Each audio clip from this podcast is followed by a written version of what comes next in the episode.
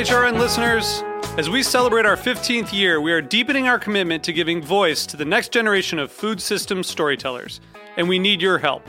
Our internship and fellowship programs help activate new possibilities for underrepresented and underestimated young people through experiential journalism, audio engineering, and production training.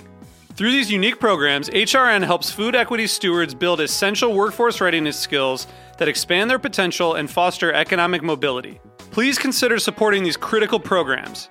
And with a minimum donation, you can be entered to win a dinner for two at an amazing restaurant in one of eight cities and tickets to a concert at a great venue in one of those cities. We have incredible partners across the country who have donated, as they also share our passion for helping to educate the next generation of food systems storytellers.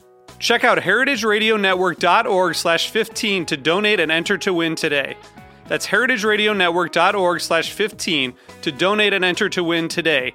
And make sure you donate before March 31st. Thank you.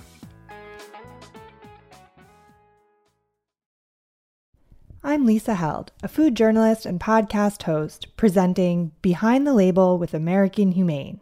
Produced by Heritage Radio Network for Springer Mountain Farms, this podcast series dives into what the American Humane Certified label really means. Subscribe wherever you listen to podcasts. This week on Meat and Three, we're spotlighting the people who prepare our meat before it reaches our plates.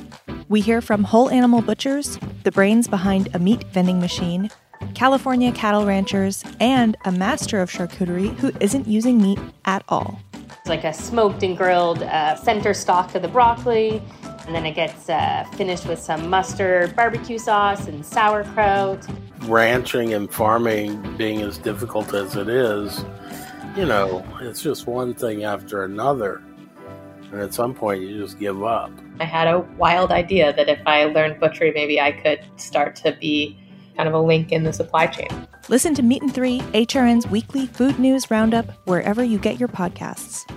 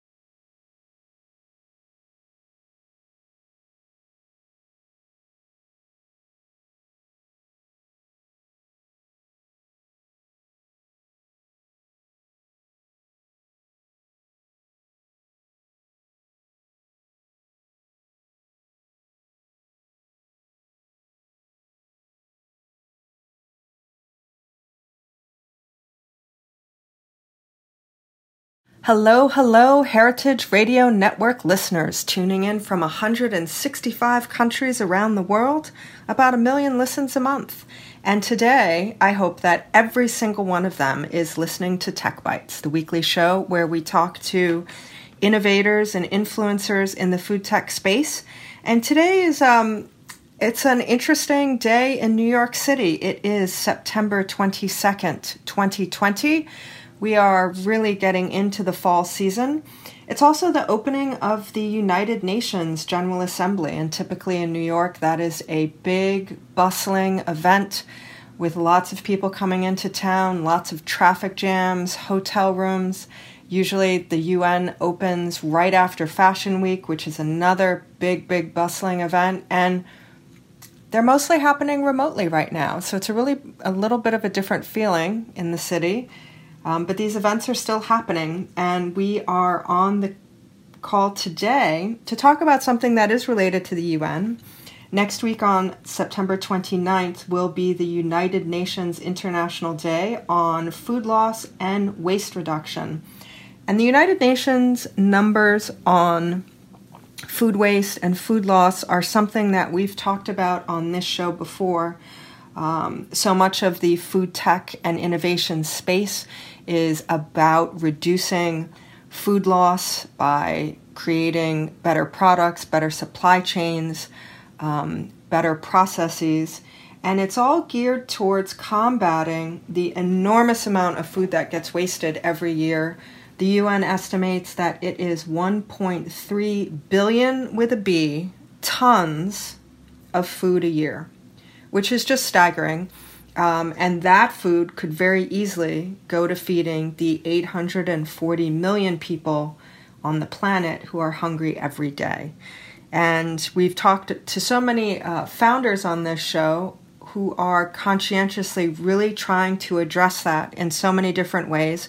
And today we have two founders who are collaborating together um, to not only bring awareness, but also fight the good fight with a nice beer, which is kind of great. So today joining us, we have Tristram Stuart, who is the founder of Toast Ale, which is a great company that uses surplus bread to replace the barley in the brewing process, which reduces food waste, reduces actual agricultural production, creates a great efficient um, energy circle there, and additionally, they give all their profits to nonprofits. And then joining us is also Jesse Ferguson, who would have been around the corner from Roberta's Pizza in Bushwick if we were in the studio. He is the founder and brewmaster of Interboro Spirits and Ale. Brooklyn, it's a Brooklyn brewery, which is fantastic. So, Jesse and Tristram, thank you for joining us today on uh, the virtual in the virtual studio. So let's there, there's a so much information and things to unpack here. Let's um, let's talk a little bit about uh, the founding of Toast, Tristram, and what that entails, and then the collaboration and how it addresses the um, the UN Day. But what what was the first? I mean, Toast Ale. First of all, it's a such a clever clever name.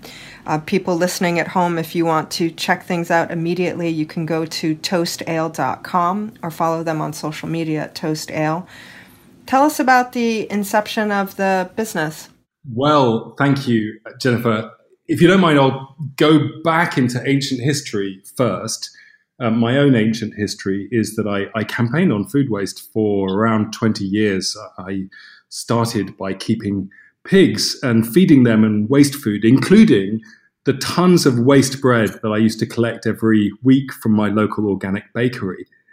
And I eventually wrote the book about food waste in 2009, Waste Uncovering the Global Food Scandal, that kicked off a huge global discussion. And in that book, I discussed how the bread industry was one of the most wasteful in the world. I'd been to sandwich factories that we're throwing away 13,000 slices of fresh bread, day fresh bread, every day because they didn't use the end slices, the heel of the loaves in those supermarket sandwiches. And, you know, here in the UK, we love our sandwiches and we consequently waste billions of slices.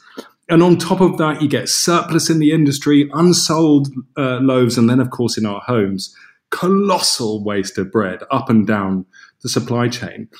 And um, this is an environmental burden, as well as being, as you said in your introduction, quite rightly, we're extracting food from the world market that could be feeding those hundreds of millions of people who literally cannot afford to buy uh, food to feed their families. And there is a direct relationship between our wastage and scarcity on the other side of the world, particularly with a commodity like wheat which is internationally traded.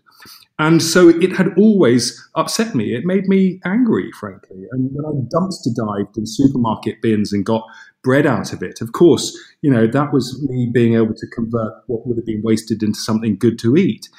But most of the bread being thrown away was literally going into a hole and rotting. And so when I in my many years of campaigning and helping uh, entrepreneurs and policymakers come up with better ways of using food that was currently being wasted, when I came across the brewer in Belgium, Sebastian Morvan, who told me that the ancient origins of beer were the using of old bread and other grains that would otherwise go moldy and that fermentation was first and foremost a preservation technology. The inebriation that results is a happy side effect, but that that was the origin of beer. And he showed us how to to make beer using waste bread. I said, "Wow, you know." I know where bread is being wasted on an industrial scale all over the world. At the same time, there are now craft beer brewers all over the world. It's the thing. And I've spent 20 years building a global food waste movement, and it's now all over the world. Let's bring these three phenomena together, get the waste bread, bring it to the brewers, and team up with local organizations using surplus food to feed hungry people, whatever it is, and pour our profits using waste bread in turning it into beer, perfectly good, fit for consumption bread that would otherwise be wasted and and get it um, get it into into into people's hands to celebrate and to toast the end of food waste, and that is what we then did. Well, that's really a it's a perfect story. I mean, I think um, you could not have crafted anything better if you sat down to sort of you know make something up in terms of an idea that's that covers all the bases.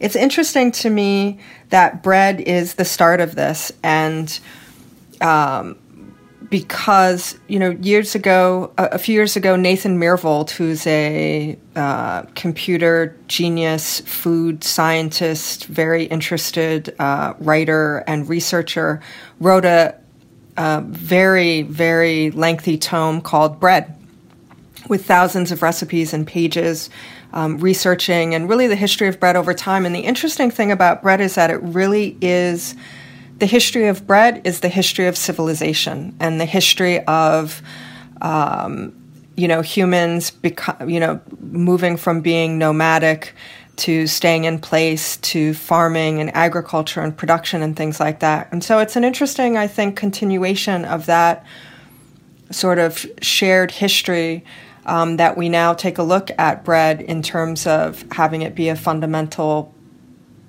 pivot point to you know cycling back into other products and cycling back into the idea of reducing food waste because bread is certainly something that's been around for millennia and probably will be around for time to come.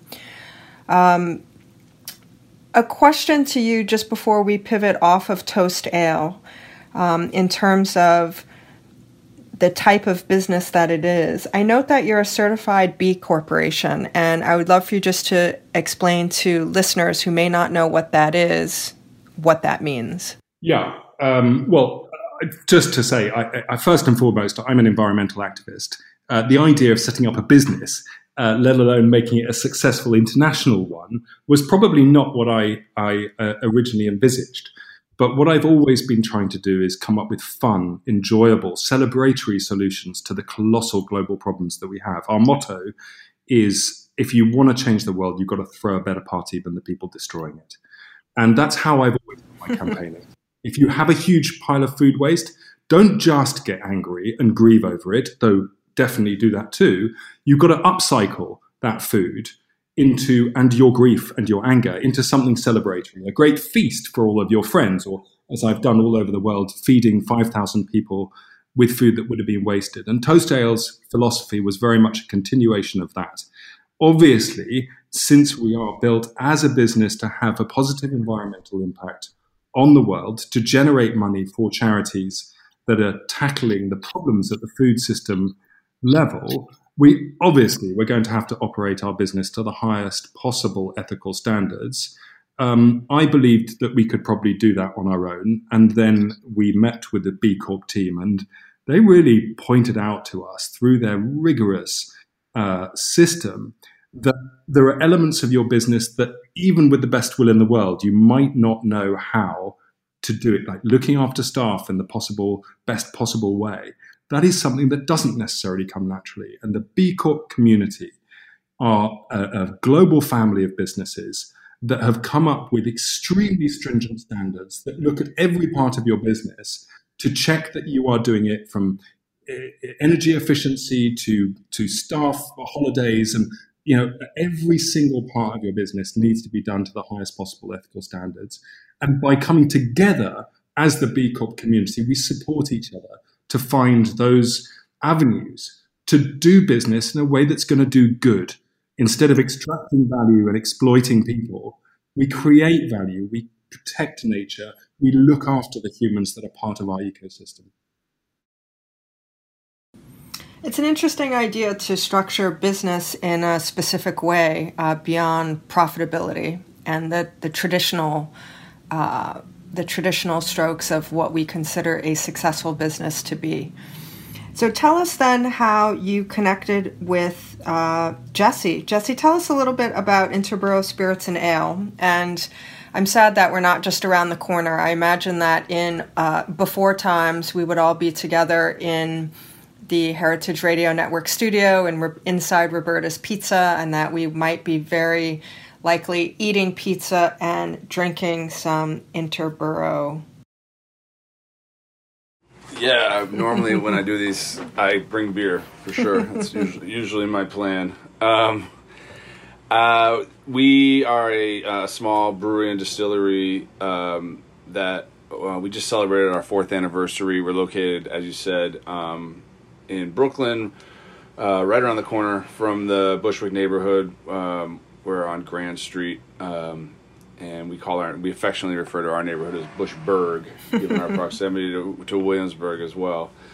Um, we have uh, you know we started out um, both brewing and distilling, so trying to explore you know the sort of the entire spectrum of flavors that can be created um, using grain, yeast, uh, water, and uh, in the case of beer, hops. Um, and you know, uh, my business partner Laura um, connected with the Toast um, folks in the, the, U.S. and then on a larger scale uh, with the UK team, and um, we were really excited to get involved in using um, using bread as a as a one of the primary ingredients in making a beer. Um, it, it, it first sort of came up right as COVID hit, um, and uh, I don't know. I'm, no, I'm sure you're aware that there's been a, a large uh, popularization of home baking during COVID, and uh, our our crew was was also part of that. I had uh,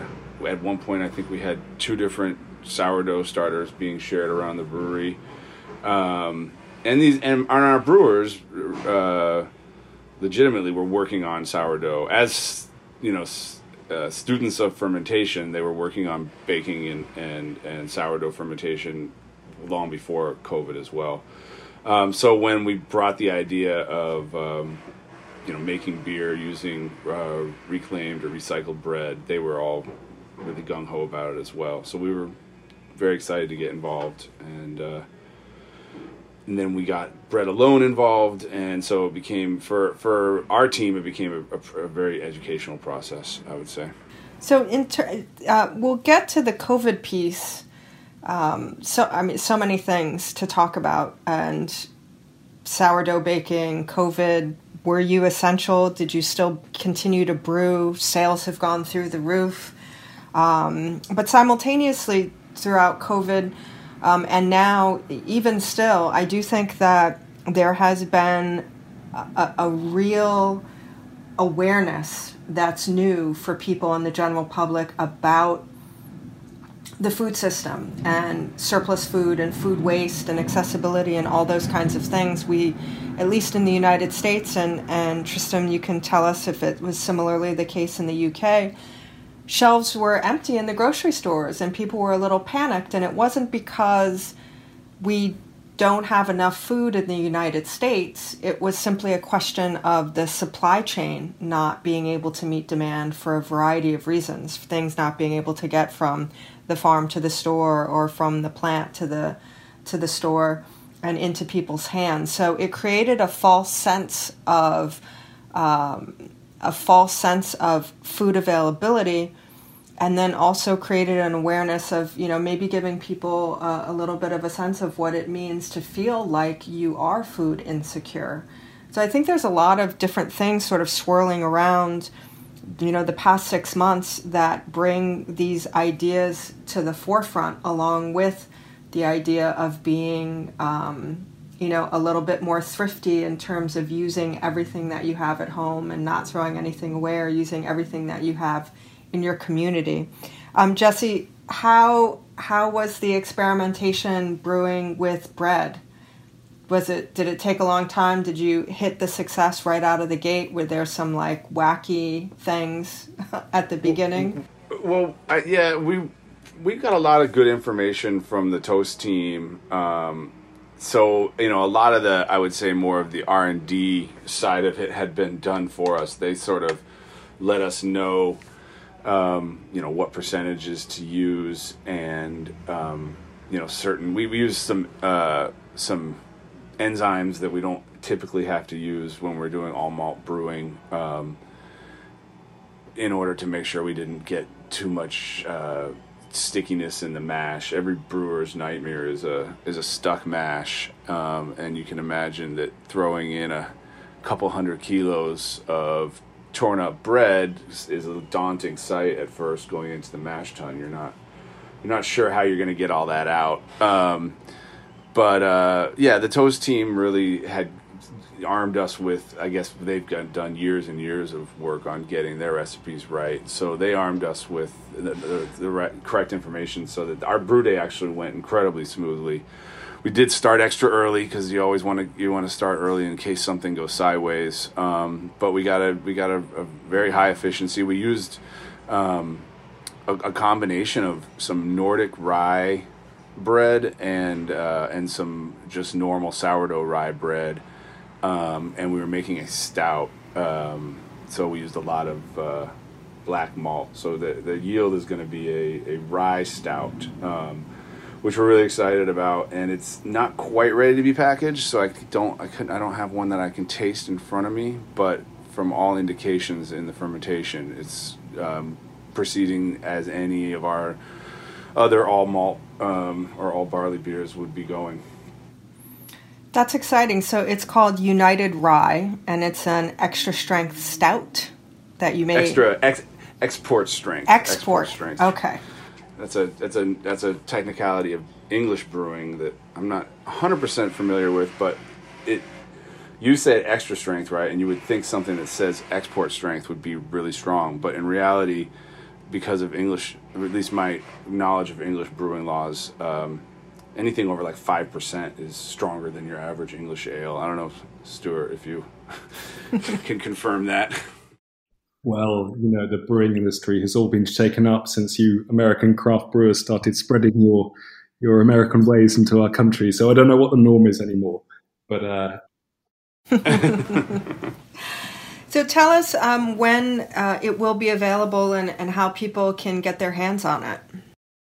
Um, we're going to be packaging it on uh, the World Food Day uh, on the 29th and then distributing it uh, somewhat regionally um, at for the probably starting the following week. Uh, we're working with Whole Foods um, and our and uh, you know our network of other local retailers to um, get the United Rye Stout out in primary cans. One of the main things that's happened since COVID to the beer industry, and it's a little bit unfortunate in the in the uh, view of uh, the environment is that everything is gone. We went from almost 50 to 75 percent of our beer being put into 100 percent reusable kegs um, to now you know anywhere between 80 and 90 percent of our beer put into aluminum cans um, which are also highly recyclable which is great but um, you know draft beer uh, is you know sharing a pint at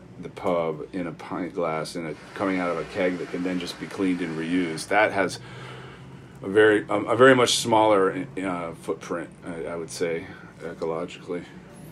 Yeah, that's one thing that the um, the pandemic has certainly generated a lot of waste in terms of personal consumption.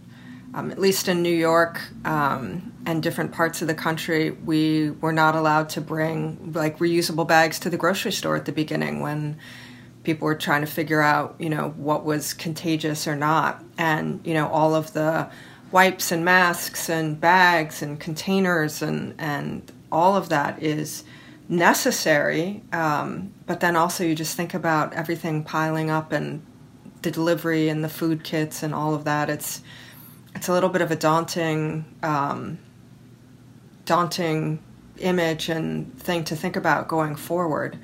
Um, yeah. Do you do growlers at all? I've seen growlers at some places Yeah, for personal growlers- consumption. I'm sh- maybe that doesn't work too well with something that should be on tap, though. Growlers have, uh, I would say, in general, lost a lot of popularity over the last four to five years as the um, the sort of 16 ounce uh, aluminum can became sort of the the unit of trade um, amongst you know breweries and craft beer fans. Uh, we used to do a lot of growlers. It's it's uh, it has not seen the resurgence that we would have hoped. I think. Hmm. Well, maybe that's something to think about bringing back. You could have it at the farmers market or at stands. People could come. They could have their own growler. They could bring them back, and We've done it. maybe, maybe you know, new new times call for new things. Maybe people would be more interested.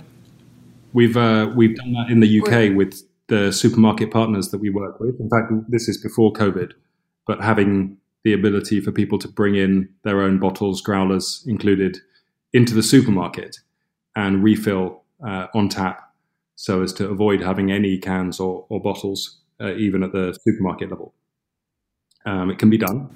It's a, yeah, it's an interesting idea, um, and I think also once we get past sort of the idea of uh, you know sharing implements or you know uh, bulk kind of things, there was a, starting to be, I think, a small interest um, about zero waste for retail and food retail in the United States, but not enough to make it become a trend. I think it was still a a curiosity item that you would read about in magazines and newspapers about you know something in Europe, maybe one place in Brooklyn or one place in um, I think there's a place out in Denver and Colorado also that was doing zero waste retail.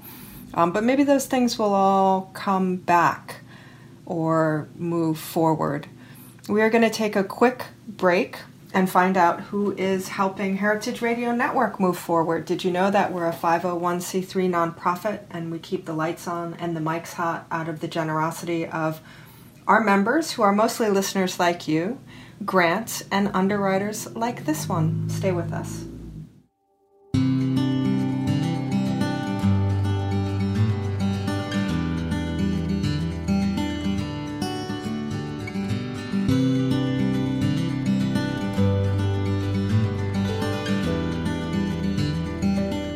I'm Lisa Held, a food journalist and podcast host, presenting Behind the Label with American Humane. Produced by Heritage Radio Network for Springer Mountain Farms, this podcast series dives into what the American Humane Certified label really means. We're looking inside the farm certification process, beginning with the moment a farmer expresses interest in becoming American Humane Certified, all the way to a consumer seeing the seal on store shelves. And American Humane is our country's first national humane organization, founded way back in 1877. Now we certify nearly 1 billion farm animals each and every year. Despite that growth, uh, roughly 90% of U.S. farm animals are still raised without the benefit of independently verified science based standards. Subscribe to Behind the Label with American Humane wherever you listen to podcasts.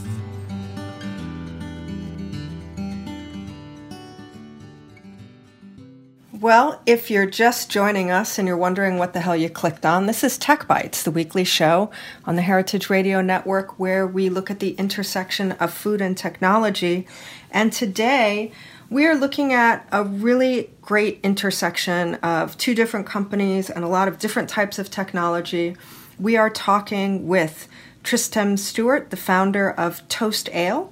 Um, it's a company that started in the UK out of his really passion for food waste and environmentalism. If you want to follow along at home and check out their story, you can find them online, toastale.com, and on social media at toastale.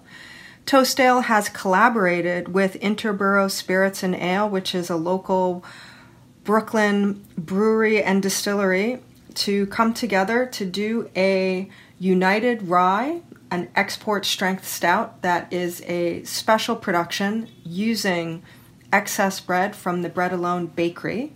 And it is being brewed to be packaged next week to celebrate the United Nations International Day on Food Loss and Food Waste Reduction. A lot of things happening here. Jesse Ferguson is the founder of Interboro Spirits and Ale and the brew master.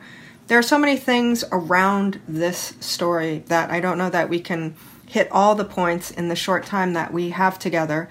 Um, but one thing that we were talking about in the first half of the show is, you know, sort of the fundamental idea of bread and being a part of, you know, a human history, taking bread as an industry that creates so much waste, pairing it together with something um, also very old, ale, brewing, um, also something very old, and then bringing them together. The thing that's interesting about bread and and ales and, and wines is that we think of them not only as being things that are uh, very simply sustainable, but they're also things that you come together and share. I think when we think about like breaking bread, we think about doing it with people. When we think about raising a glass and having a toast, we think about doing it with people.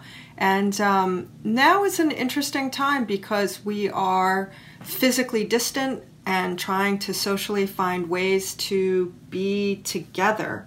And certainly on the pub front, um, it's been a little bit challenging lately, but how do you, I mean, from both of you, your businesses, um, I know that we've seen a surge in, in, in alcohol sales and beer sales during the past six months, but how do, how do you think about coming together to have those toasts and have those moments now? Yeah, so I mean, you just hit the nail on the head there, Jennifer. My favorite word in the English language is the word companion. Com in Latin is with, and pan is bread. A companion is somebody you share food with. And indeed, the sharing of food is a universal human behavior. It is how people make friends with each other, it's how we build society. And whether it's sharing a meal uh, with your friends and your family or a pint down the pub, this has always been a way of binding people together in friendship, in companionship.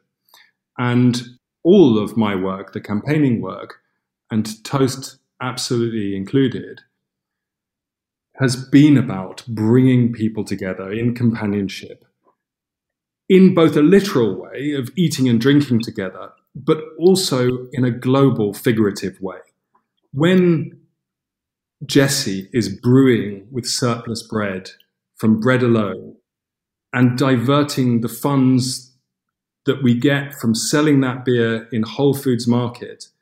And the profits go to Rethink Food NYC to support people who are not able to access enough food during the pandemic and even outside of it, the people who are food insecure in the United States we are all acting in companionship with each other. I am in companionship with Jesse, who's in companionship with all of the drinkers of the the um, the, the beer that we've made with Interboro. We're in companionship with all the customers who go to Whole Foods and buy those cans of beer, and they in turn, we are all in a community together and the money that we're generating is helping people who most need it. And that for me is how, in this time of social distancing, in this time of distance and separation, we are still being human and coming together in full companionship, looking after each other and looking after the natural world from which all of our food derives and that we do need urgently to attend to because it is suffering as well. and we need to build businesses. We need to build the food and drink industry around the needs of nature as well. So we're acting in companionship with the earth as well. So many. I mean, it's just really, um, I think part of what the pandemic has done has really brought to the forefront just how interconnected everything and everyone is on a very fundamental level. Um, Jesse, you are the founder of a small business, and it sounds like um, you and your team are are uh, passionate and a close knit group. Has the past six months uh, changed your perspective or thoughts about how you're going to move your business forward? Um, you know, in in any yeah. way, shape, or form. I mean you know, obviously continuing to have business and move forward are all, you know, great things unto themselves. But um, are, are, there any things specifically that you're thinking about going into the next six months? Oh yeah, that's a that's a lot there. Uh, it, I would, you know, six months has definitely has definitely changed uh, our approach, changed our lives. You know, New York got obviously you're you know you're, you're fully aware we got hit pretty hard and things got shut down. You had asked earlier if we were essential. We we were essential, um, and so I think our team grew really tight knit in that we sort of got through the, a, a lot of this together. Um, and it was it wasn't and none of it was easy. Um, watching businesses that have supported us for you know years fail um, and and you know as Tristram said it's like we we founded this company to bring people together through um, you know companionship and friendship around alcohol right? It's a social lubricant. It's it's a it's a way that people can connect with each other on a very one-on-one basis and and with a lot and how I people identify um, and signify who they are, um, whether it's by supporting small local businesses um, and and craft arts makers in order to to identify sort of what what they're into or to make conscious decisions about where they're going to spend their money and, and and sort of vote with their dollars by supporting small uh, businesses over like giant corporations. And, and and that's that sort of dichotomy exists within beer. Um, it, it's a it's a it's a huge part of what beer is about. Um, so you know, going forward, we, you know, we're all about survival. Um, but I think also the the um, the sort of the chaos and uh, and confusion around the pandemic, and, and then the, the the uprisings around racial justice, and um, it's really brought the whole beer making community together. Um, there have been a number of projects that we've gotten involved in that have sought to bring attention to racial justice or um, voting rights.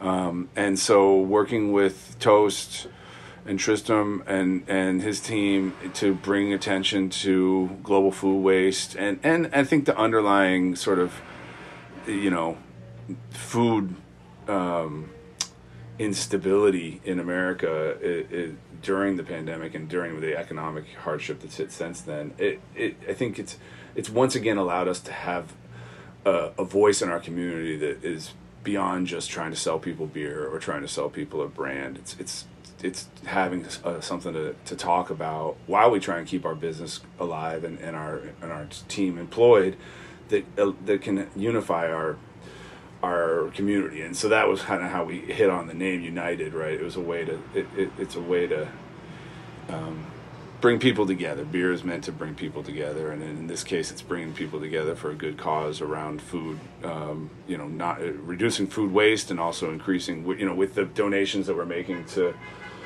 rethink food nyc we're going to be each four pack sold will be providing uh, essentially uh, one meal uh, for people who are experiencing food instability um, and are hungry. Uh, so, you know, it's it. I think that the this sort of rea- you know, our team is growing stronger in, in, in, which feels good, even though we're trying to get through this really chaotic time. So you really close. I mean, when we think about the number of people and entities that are going to benefit from this seemingly, um, you know, not ordinary, but you know, uh, uh, having having a having a beer is a pretty um, everyday kind of event.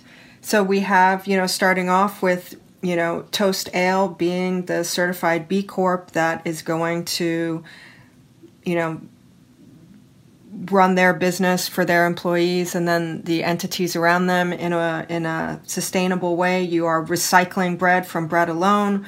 You are putting that into the beer. You have your staff. You're selling it. Money's going to Rethink, which is then feeding people.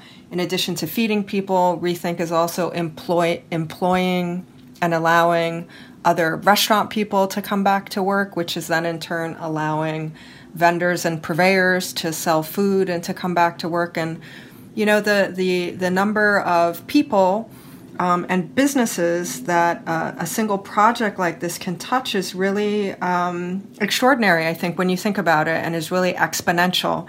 And my guess is that this is part of. Um, what Tristram is is talking about when he's so excited about his business and what that can do um, you know, one thing can can have such a great impact, and if we can replicate that one thing over and over again, then you know that's how problems start to get solved. I think it's really, I think it's great. Um, it's also interesting, you know, when you talk about independent businesses and big businesses and how those match together. You know, it's notable, I think, that one of the interboro uh, distributors, it sounds like, is Whole Foods, which is great, which is owned by a giant, giant company, which is Amazon. So I think there's also an interesting balance of, um, you know, the small independent company that then does go out to a broader audience through a bigger channel. And that, you know, bigger is not necessarily, sometimes I think we, we reduce some of these conversations to something that's really simple, which is big is bad and small is good. But in this instance, um, you know, sometimes you need that that larger platform to to make a, an impact at scale. Um, so, you know, that's that's extraordinary. I didn't realize the piece that you all were then contributing to rethink at the end with the sales, which is just great. Um, really, really uh, well thought out. You know, broad, broad attack on so many different issues and so many different issues that we're having right now hopefully, you know, one of the things that comes with the past six months is people um, becoming more and more aware of things, like you said, and the more awareness that you have, the more thoughtful you can be about the decisions that you make, you know, every day. And, you know, that's something that we definitely are trying to do here on Tech Bites and something that we try and do at Heritage Radio Network, where you know, it's so important to talk to people and really get into the details of all the stories that are happening every day, people's lives, decisions that they've made, what they're doing with their business. Um, you know, they're kind of inspirational and motivational at a time when we need it.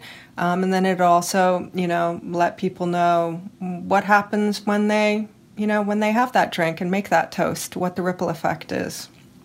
Um, we are out of time, unfortunately. Um, and we could talk again. We could probably do a whole series on this. no short, no shortage of, of stories.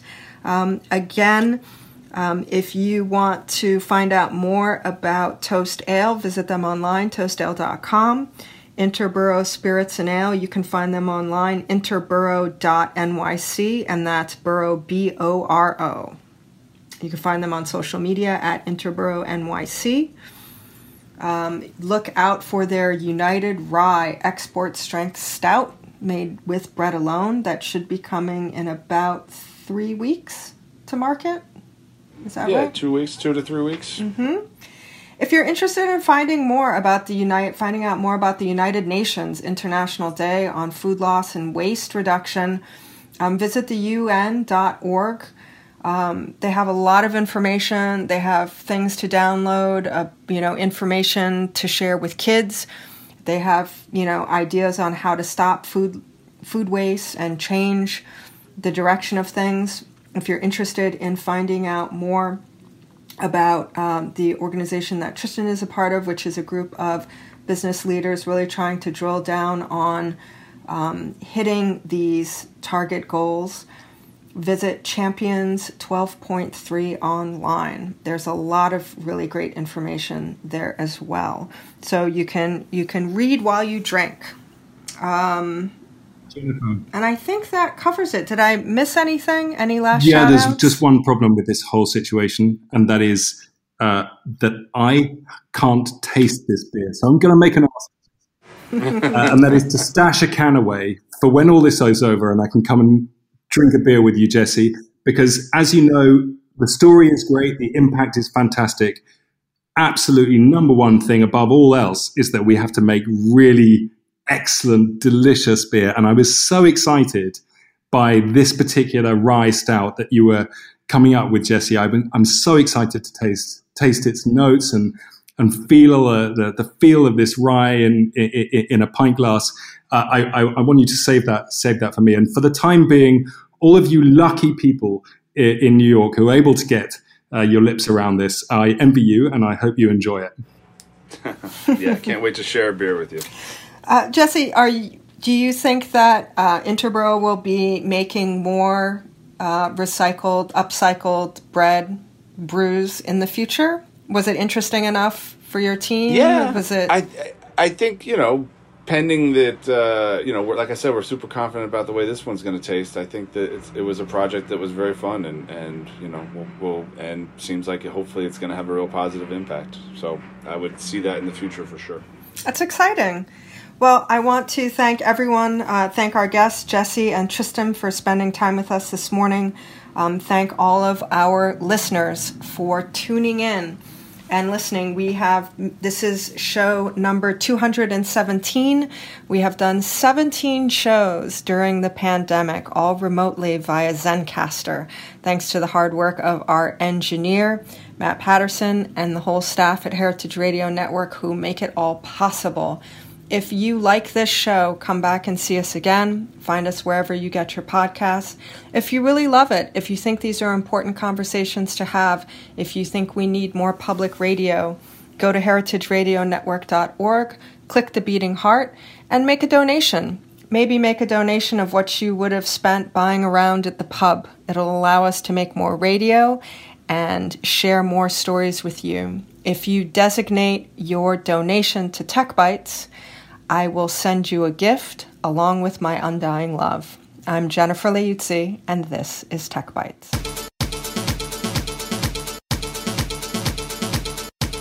Tech Bites is powered by Simplecast.